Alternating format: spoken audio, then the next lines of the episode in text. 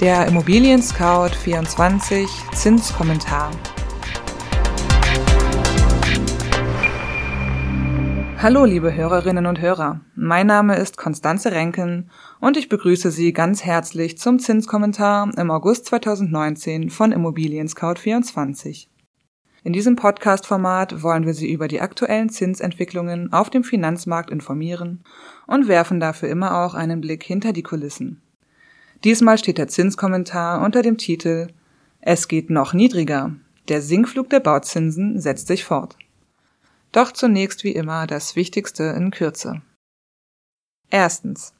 Die EZB kündigt an, die Leitzinsen weiter zu senken, sollte die Inflation so niedrig bleiben. Sie reagiert damit auch auf die Abschwächung der Weltwirtschaft. Zweitens. Christine Lagarde, derzeit noch Chefin des IWF, tritt im November die Nachfolge von EZB-Chef Mario Draghi an. Drittens. Im Juli sind die Bauzinsen weiter gesunken, bei zehnjähriger Zinsbindung sogar erneut im zweistelligen Nachkommabereich.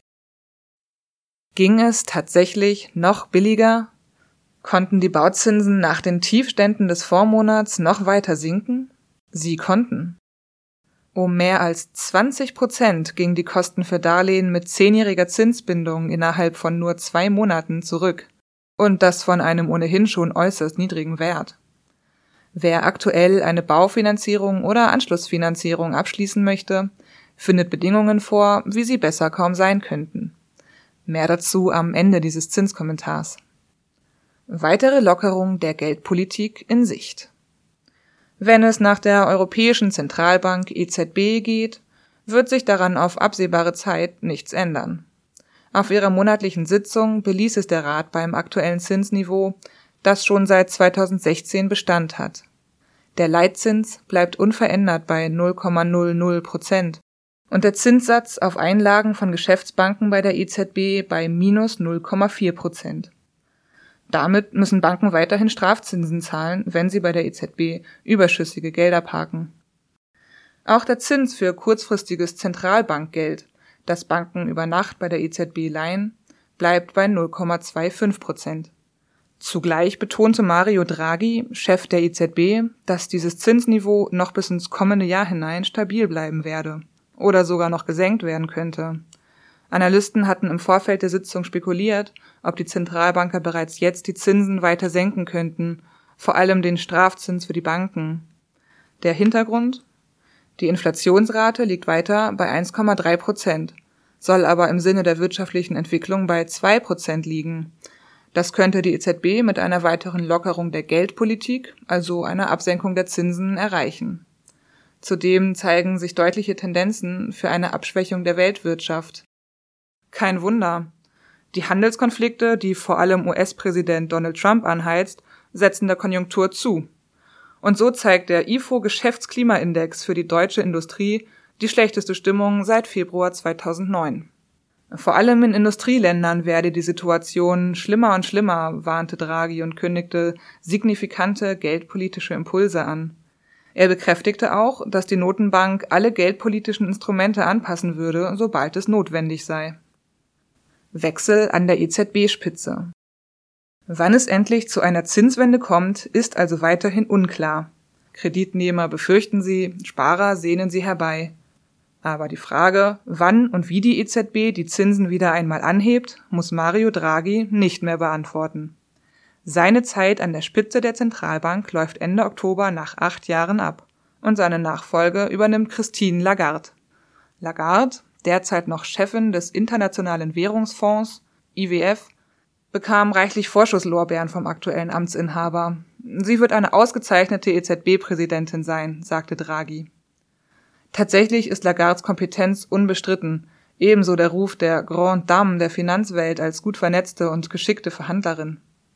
Dass ihre Nominierung in Deutschland trotzdem nicht auf ungeteilte Begeisterung stieß, liegt an der Personalie Jens Weidmann. Der Chef der Deutschen Bundesbank galt ebenfalls als aussichtsreicher Kandidat. Er vertritt eine deutlich straffere Geldpolitik, hierzulande traditionell beliebter. Aber nachdem sich die Regierungschefs der EU auf Ursula von der Leyen als Kommissionspräsidentin geeinigt hatten, war Weidmann aus Gründen des Ämterproporzes in der Gemeinschaft nicht mehr durchsetzbar. Das Immobilien Scout 24 Zinsbarometer. Neuer Tiefstand. Wer die Entwicklung der Bauzinsen in diesem Sommer verfolgt, reibt sich verwundert die Augen. Können sie tatsächlich noch weiter gesunken sein? Ja, das können sie. Der Rückgang bei den kurzfristigen Bauzinsen über fünf Jahre ist mit 0,05 Prozentpunkten auf jetzt 0,55 Prozent vergleichsweise gering. Ein völlig anderes Bild bei den Krediten über zehn Jahre. Hier ging es den zweiten Monat deutlich nach unten, von 0,91 Prozent im letzten Zinskommentar auf aktuell 0,80 Prozent, also um stattliche 0,11 Prozentpunkte. Ähnlich stark die Senkung bei den 15-jährigen Krediten um 0,12 Prozentpunkte auf 1,12 Prozent. Bei den Krediten mit 20-jähriger Zinsbindung sanken die Zinsen um 0,07 Prozentpunkte auf jetzt 1,37 Prozent. Ein kurzer Hinweis. Bei den Zinsen handelt es sich um Durchschnittswerte der bei Immobilien Scout 24 gelisteten Baufinanzierer. Für die Kalkulation wurden folgende Modelldaten verwendet. Angestellter, Darlehenssumme 200.000 Euro, Beleihungsauslauf 80 Prozent, Tilgungsrate 3 Prozent. Damit sind wir am Ende des Immobilien Scout 24 Zinskommentars für den August 2019 angelangt. Sie haben Fragen, Anregungen, Wünsche oder Kritik für uns? Dann schreiben Sie uns gerne eine E-Mail unter podcast@scout24.com. Wenn Ihnen unser Podcast gefällt, hinterlassen Sie uns doch eine Bewertung und abonnieren Sie uns bei iTunes, Spotify oder wo immer Sie Ihre Podcasts gerne hören. Am Mikrofon war Konstanze Renken. Vielen Dank fürs Zuhören und bis zum nächsten Mal.